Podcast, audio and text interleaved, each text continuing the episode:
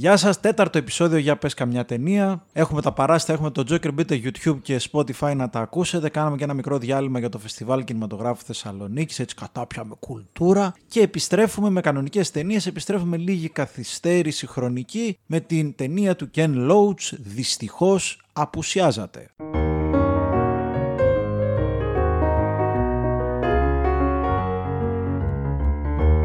πες καμιά, πες καμιά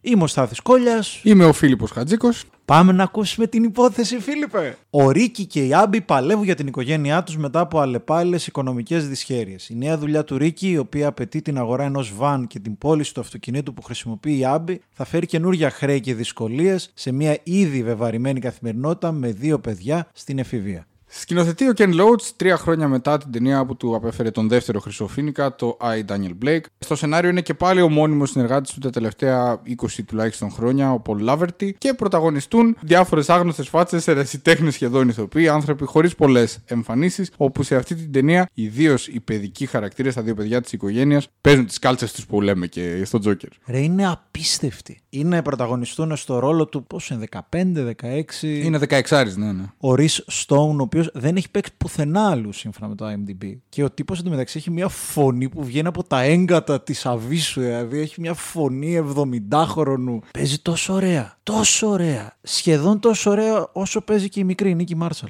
Η Νίκη Μάρσαλ, ειδικά επειδή δεν έχει τόσο καταλητικό ρόλο ως προς την εξέλιξη της πλοκής, έχει δύο σκηνές όπου πραγματικά παίρνει πάνω της όλη την ταινία. Είπα λάθος. Τη λένε Katie Proctor. Καλύτερα τη λέγανε Νίκη Μάρσαλ. ο Ken Loach όταν καλείται να διαχειριστεί οριακά ερασιτέχνε και σε κάθε περίπτωση όχι ιδιαίτερα πεπειραμένου ηθοποιούς, φαίνεται τι σκηνοθέτης ηθοποιών είναι. Αντίστοιχα και ο Ντάνιελ Μπλέικ πριν από μερικά χρόνια που ήταν επίσης απίστευτος. Είναι λίγο σύνηθες, θα το πω από τον Παπακαλιάτη και όλα αυτά τα παιδάκια τα οποία είναι πάρα πολύ έξυπνα ως χαρακτήρες στην ταινία και ουσιαστικά χρησιμοποιούνται λίγο ως μέσο exposition. Το Παπακαλιάτη ποιο λες που έπαιζε PlayStation με το γιο του και μας έλεγε την υπόθεση της ταινίας στην. Τώρα μας έλεγε την υπόθεση. μετά είπε ότι θα θεωρηθεί αντιγραφή να το κάνει ξανά και ξανά και το κάνει με σκύλο που τον λέγαν μονάξια. Μονάξια μου όλα.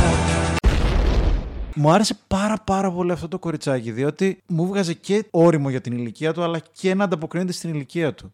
Αυτό που είπες για την ηλικία είναι συνολικά η μεγαλύτερη κατά με αρετή αυτής της ταινίας, ότι όλοι οι χαρακτήρες οι κεντρικοί είναι πολυδιάστατοι είναι άνθρωποι που σχεδόν τους ξέρεις, αισθάνεσαι ότι τους ξέρεις. Ο κεντρικός χαρακτήρας του έργου είναι σαν τον κάθε άνθρωπο που μπορείς να φανταστείς που δουλεύει όντως σε μια εταιρεία courier. Είναι εντυπωσιακό αυτό που λες, διότι ο πρωταγωνιστής, ο Chris Hitchen, είπε μάλιστα ότι για να μπει καλύτερα στο ρόλο, η έμπνευσή του ήταν από την εμπειρία του όταν δούλευε ως υδραυλικός τα προηγούμενα χρόνια ενώ σπούδαζε παράλληλα για ηθοποιός και δούλευε ηθοποιός είναι εντυπωσιακό το πόσο αληθινοί είναι οι χαρακτήρες, το πόσο νιώθεις ότι ξέρεις αυτή την ιστορία. Αυτό είναι τώρα κιόλας που λάτρεψα τόσο πολύ σε αυτή την ταινία. Ότι με εξαίρεση ένα-δύο σημεία που συμβαίνουν άσχημα πράγματα και ότι άμα ήταν όντως πραγματική ιστορία δεν θα συνέβαιναν μετά από μία μέρα, μετά από δέκα μέρες. Θα συνέβαιναν μετά από δύο μήνες. Γιατί εντάξει, βλέπεις ταινία, δεν μπορείς να κάνεις μια ταινία που θα κρατάει 7,5 ώρες. Εκτός κι άμα είσαι ο Love Diaz ή άμα είσαι κάποιος που αποσκοπεί σε φεστιβαλικό κοινό Ήταν εντυπωσιακό το ότι όλοι ήταν τόσο πολύ διάστατοι, όλοι ήταν, είχαν μερίδιο ευθύνης σε αυτή τη βόμβα την ορολογιακή που δημιουργείται σιγά σιγά στο σπίτι. Αλλά ο καθένας ήταν πλήρως αιτιολογημένη η δικιά του στάση και τον ήξερες, τον, τον, τους βλέπεις στο δρόμο όλους. Και εκεί μπαίνει μετά και η συζήτηση για τον ίδιο τον Ken Loach ότι σου δείχνει ότι κανείς από αυτούς δεν είναι κακός. Όπως και κανείς από αυτούς δεν είναι ένα το απάβγασμα καλοσύνης της ανθρωπότητας. Δεν υπήρχε ούτε αυτό και ήταν πάρα πολύ ωραίο. Είναι μια ταινία η οποία έχει μετρημένες τις εκρήξεις της, σχεδόν έτσι τοποθετημένες στην αφήγηση σε πολύ κέρια σημεία. Ακόμη και αν προς το τέλος φορτώνεται με μία-δύο παραπάνω δραματικούς τόνους που θα μπορούσαν να λείπουν, αλλά εντάξει, η μεγάλη εικόνα παραμένει ότι είναι μια ταινία συγκεντρωμένη στην ε, απόσταση των εκρήξεών της και βασίζεται σε ένα αξίωμα το οποίο είναι πραγματικότητα. Βασίζεται στο αξίωμα ότι στον 21ο αιώνα η δουλειά κλέβει τη ζωή. Αυτό συμβαίνει. Ο άνθρωπος αντί να δουλεύει για να ζει, ζει για να δουλεύει και μπλέκει αυτό το αξίωμα με τα συμπλέγματα που δημιουργούνται εντός μιας οικογένειας όπου οι γονείς αισθάνονται ότι δεν μπορούν να χαρούν τα παιδιά τους και δεν μπορούν να τους προσφέρουν αυτά που θέλουν και είναι απόντες στη διαδικασία της ενηλικίωσής τους. Εξού και πολύ έξυπνο παιχνίδι με τον τίτλο, το Sorry We Missed You. Είναι γενικώς μια ταινία η οποία δεν χρειάζεται να πει ότι είναι βασισμένη σε μια αληθινή ιστορία, γιατί είναι πάρα πολλές αληθινές ιστορίες μαζί. Αυτό που μου αρέσει πάρα πολύ στις νέες του, στις τελευταίες του ταινίες, τις πιο εσωτερικές, που δεν επικεντρώνεται σε ιστορικά γεγονότα, όπως είναι το I. Daniel Blake, όπως είναι το Μερίδιο των Αγγέλων, δείχνει τη συνέπεια. Αφήνει να αιωρείται πάνω το αποτέλεσμα, οι συνέπειες κάθε πολιτικής απόφασης, αλλά δεν το δείχνει. Και το δυστυχώς απουσιάζεται, εμένα μου πάει λίγο στην κοινοβουλευτική δημοκρατία που επιλέγεις κάποιον να σε εκπροσωπήσει, αλλά δεν σε εκπροσωπεί. Και είναι λίγο σαν να σου λέει: Δυστυχώς απουσιάζεται από το κοινοβούλιο. Παρόλο που με διαλέξατε, δεν ήσασταν εκεί. Λυπάμαι. Καλή τύχη την επόμενη φορά. Και είναι και πολύ εύστοχο ότι ο Ken Loach παραμένει ιδεολόγος, ιδεαλιστής ίσως. Ωστόσο, σε αυτή την ταινία, όπως και στις περισσότερες τελευταίες του, δεν είναι αφελής. Δηλαδή, οι χαρακτήρες που εμπιστεύεται για να δομήσει την αφήγησή του ε, δεν είναι πια και οι ιδεολόγοι της αριστεράς που θα βγουν στους δρόμους να ανατρέψουν το πολίτευμα. Πιθανόν, αν περιλαμβανόταν μια πολιτική συζήτηση ευθεία μες στην ταινία, ο πατέρας της ταινίας να ήταν κάποιος συντηρητικός ή να υποστήριζε ένα τέτοιο κόμμα. Ο Ken Loach δεν μιλάει για ανθρώπους που δεν υπάρχουν για ένα φανταστικό προλεταριάτο ήδη επαναστατημένο που θα εξεγερθεί. Μπορεί να μην είσαι ήδη ο επαναστατημένος άνθρωπος και ο άνθρωπος που θέλει να φέρει τον σοσιαλισμό ή την αριστερά στο προσκήνιο, αλλά η δεξιά που έχεις, ο καπιταλισμός που έχεις, δεν σε καταλαβαίνει, δεν σε λογαριάζει. Γι' αυτό είσαι απλά εργατόρες και όσο φθηνότερες, τόσο καλύτερα. Και το, το δείχνει για έναν Άγγλο, δεν το δείχνει για έναν Έλληνα, δεν το δείχνει για ένα Βαλκάνιο που εμείς ε, βιώνουμε κρίση, αλλά στη Μεγάλη Αγγλία, στη Μεγάλη Ευρώπη πάνε όλα καλά. Ναι, και είναι και πολύ ωραίο το πώς δεν μπλέκει την αφήγησή του καθόλου με το ζήτημα του Brexit. Γιατί η απουσία του Brexit δίνει νόημα σε αυτή την ταινία ως προς αυτό το ζήτημα. σαν να σου λέει ότι, παιδιά, αυτά είναι συζητήσεις καφενείου και μεγάλων κεφαλιών και μιλάμε για το τι θα χάσουν όσοι χάσουν στο City του Λονδίνου. Για εσάς εδώ, στο Newcastle ή σε οποιαδήποτε άλλη μικρή πόλη που κάνετε τις δουλειές της εργατικής τάξης, δεν θα έχει καμία διαφορά. Μου άρεσε συγκριτικά με την ταινία με τη Μαριόν Κωτιγιάρ, με τους ε, αδερφούς Νταρντέν. Δύο μέρες μια νύχτα. Και η τελευταία που είδαμε επίσης γαλλική, όχι ο νόμος της αγοράς, η επόμενη. με τον Βενσάν Λιντών, ναι, ναι. Ε, σε πόλεμο, Αγκαία. Ότι και σε αυτές τις δύο ταινίες υπήρχαν δραματικές ευκολίες και κάποιες σεναριακές υπερβολές για να δείξουν λίγο την επανάσταση για να, για να. Εδώ όχι μόνο δεν υπάρχει αυτό, υπάρχει ακριβώς το αντίθετο και εδώ σταματάω για να είναι spoiler free εκπομπή, δείχνοντας μια ακόμα πιο ρεαλιστική ταινία. Και είναι εντυπωσιακό το πώς είναι αυτό το δημιούργημα αυτού του ανθρώπου που συνεχίζει για 50 χρόνια, στα 70 του, να κάνει ταινίες, συγκριτικά με μια κοινωνική ταινία που μιλάει για την κοινωνία μέσα από τα μάτια μιας υπερπαραγωγής Αμερικάνικης ή μέσα από τα μάτια μεγάλων Αμερικάνικων στούντιο. Δηλαδή υπάρχουν όλα τόσο εξευγενισμένα και λουστραρισμένα. Και εδώ πέρα, ακόμα και το ότι οι ηθοποιοί είναι άγνωστοι. Δεν είναι ούτε η γυναίκα έχει τα, τα παραπάνω της κιλά, ο άνθρωπος έχει την κοιλιά του, δεν είναι όμορφος, δεν είναι αστράπτον, δεν είναι ο Μπρατ Πίτ ο άνθρωπος που κουβαλάει σπλάτσο. Ε, τα πάνε να γαμηθούν, εντάξει. Είναι κάτι τέρμα ρεαλιστικό. Και να πω κάτι τελευταίο ότι διάβασα σε ένα, ένα πάρα πολύ ενδιαφέρον τρίβι ότι ο σεναριογράφος της ταινίας εμπνεύστηκε αυτή την ιστορία από μια αληθινή ιστορία ενός υπαλλήλου πάλι σε εταιρεία courier, ο οποίος είχε διαβήτη δεν μπορούσε να πάρει ρεπό γιατί είναι ένας συγκεκριμένος νέος τρόπος εργασίας όπου δεν είσαι υπάλληλος, είσαι κύριος εισαγωγικά της δουλειάς σου, αλλά δεν μπορείς να πάρεις ρεπό διότι χρεώνεσαι πρόστιμο από το franchise το οποίο είσαι κύριος της δουλειάς σου, όλα σε εισαγωγικά. Και επειδή στην αληθινή ιστορία, το οποίο δεν έχει να κάνει με την ταινία, δεν μπόρεσε να πάρει ρεπό λόγω προστίμων για να πάει στο γιατρό, πέθανε ο Ken Loach είναι στην κοινωνική του κριτική ασταμάτητος πραγματικά. Σε αυτή την ταινία υπάρχει μια ζωντανή ευτυχώς απόδειξη ότι δεν είναι παροχημένος μαρξιστής τύπου όσο υπάρχει καπιταλισμός θα πεινάνε οι μάζες και θα υποφέρουν. Σε αυτή την ταινία ακουμπά σε μια καινούρια μορφή εκδήλωσης της εργασιακής φρίκης εντός καπιταλισμού. Αυτό το τύπου leasing, έχω τη δικιά μου επιχείρηση, αλλά ανήκω σε κάποιον άλλον ψυχήτε και σώματι. Το βλέπει, το παρατηρεί και σου λέει: Μην ξεχελιέσαι, είναι ένα ακόμα παιχνίδι με μία ακόμα τρίπλα. Και μου αρέσει πάρα πολύ που υπηρετείται και από το ρυθμό της ταινίας και του σεναρίου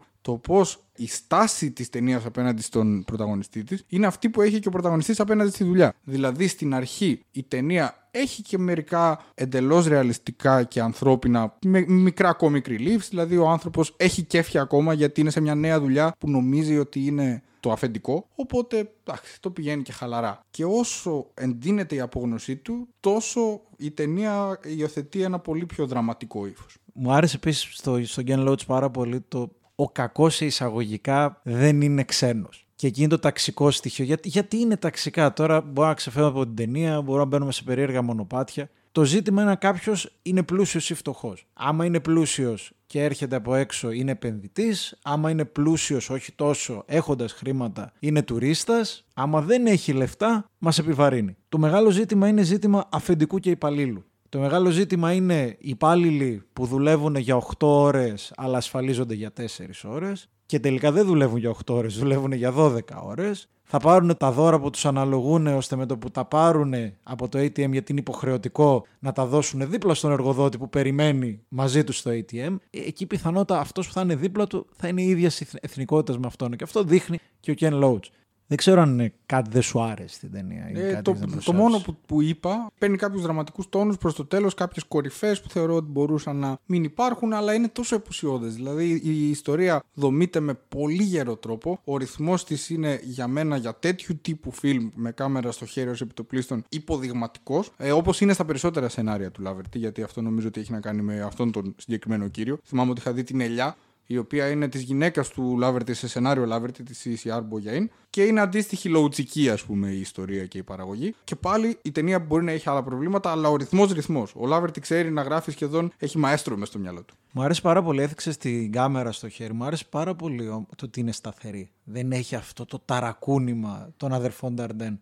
Κλείνοντας, θα ήθελα να κάνουμε ένα σχόλιο για το μεγάλο ζήτημα περί ταινιών Marvel και κινηματογράφου ευρύτερα που ξεκίνησε από το Σκορσέζε, συμπληρώθηκε από το Francis Ford Coppola. Και ο Ken Loach παίρνοντας θέση είπε ότι τις φτιάχνουν σαν εμπορεύματα, σαν χάμπουργκερ, δεν έχουν να κάνουν με την επικοινωνία ούτε με τη φαντασία μας. Είναι η κατασκευή ενός εμπορεύματος που θα φέρει κέρδος σε μια μεγάλη επιχείρηση, είναι μια άσκηση κινησμού, είναι μια άσκηση κεφαλαίου και δεν έχει να κάνει σε τίποτα με την τέχνη του σινεμά. Ο Ken Loach το έβαλε χωρίς να έχει κάποιο συμφέρον, γιατί δεν είναι ότι τα λεφτά που παίρνει η Marvel χάνονται από τα δικά του. Δηλαδή, το κοινό τους είναι δύο παράλληλες ευθείες, δεν συναντιέται ποτέ. Και ούτε περιμένει να του χτυπήσει ούτε... την πόρτα να ανοίξει, δηλαδή, Α, Netflix. Τώρα στα 82, φαντάζεσαι. Marvel. Νομίζω ότι τοποθετείται με βάση τον δικό του άξονα αξιολόγησης όλων των πραγμάτων σε αυτή τη ζωή. Εκεί το θέτει σωστά. Γιατί όντως, αν κάτι παρουσιάζουν οι ταινίες Marvel, είναι μια εμπορευματοποίηση μεταξύ τους. Είναι από το ίδιο καλούπι το ίδιο βαρέλι. Και επίσης είναι και ταινίες που δεν έχουν σκηνοθέτη. Δηλαδή στην πραγματικότητα είναι η πιο εμπορική ταινία όλων των εποχών. Είναι τα αδέρφια, πώς τα λένε. Δεν νομίζω Ρουσό. ότι το credit πηγαίνει ακριβώς σε αυτούς. Τρέπομαι για λογαριασμός σου. Ισχύει το ότι αυτή η μεγάλη προσπάθεια κάθε δημιουργού από το μηδέν, όπως είπε και ο Κεκάτος. Η Ελλάδα, ευγνωμονή, η Ελλάδα δεν έχει κάνει τίποτα. Έδωσε 100 ευρώ στον ένα ηθοποιό και στον άλλο έδωσε ένα μπουφάν. Είναι λίγο το ότι κλέβει τη δόξα ενός Βασίλη και κάτω, ενός Ken Loach που προσπαθούν και με όσο δυνατόν λιγότερα μέσα κάνουν τον ηρωό της πραγματικότητα. Δηλαδή νιώθουν μια γυρισμένη πλάτη ότι αν τους έδινες 2.000 ευρώ ή 2 εκατομμύρια ευρώ θα γινόταν κάτι πολύ πιο ωραίο. Mm. Δηλαδή θυμάμαι χαρακτηριστικά, ο Χρήστος Σαγιάς μου το έχει πει αυτό. Την πρώτη ταινία του Παντελή Βολγάρη που ήταν με φιλμ και δεν είχε λεφτά για να αγοράσει φιλμ. Πήγε και πήρε από όλες τις μπομπίνες το φιλμ που περίσευε, τα έκοψε όλα. Διορθώστε αν κάνω λάθος. Τα έκοψε όλα και είχε ας πούμε συγκεκριμένα λεπτά και ο τύπος έκανε one cut ταινία. Έκανε πόσες φορές πρόβα την ταινία που ήθελε και ήταν παιδιά, αν θα βγει με την πρώτη βγήκε. Διαφορετικά δεν έχουμε άλλη επιλογή. Αυτό ήταν το τέταρτο επεισόδιο του «Για πες καμιά ταινία ρε φίλε». Πιστεύω ότι όσος κόσμος παρακολουθήσει αυτή την ταινία θα του μιλήσει και ο Ken Loach κάνει μια από τις πολύ άρτιες ταινίες του. Και είναι από τους λίγους δημιουργούς που σχεδόν σε όλες τις ταινίες του, αν όχι σε όλες, ούτε μεταφέρει αληθινές ιστορίες ανθρώπων, ούτε μεταφέρει βιβλία, ούτε graphic novel, είναι κατά βάση προϊόν σεναρίου.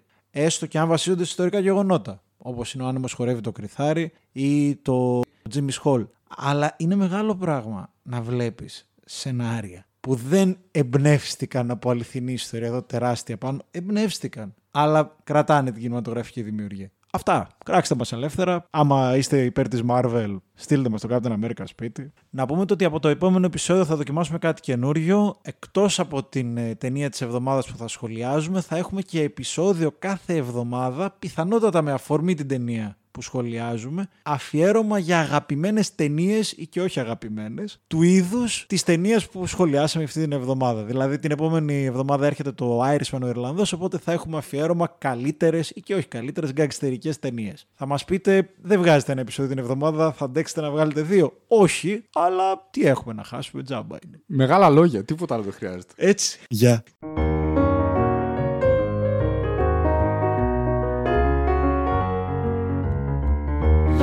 Για πες καμιά, πες καμιά Καμιά ταινία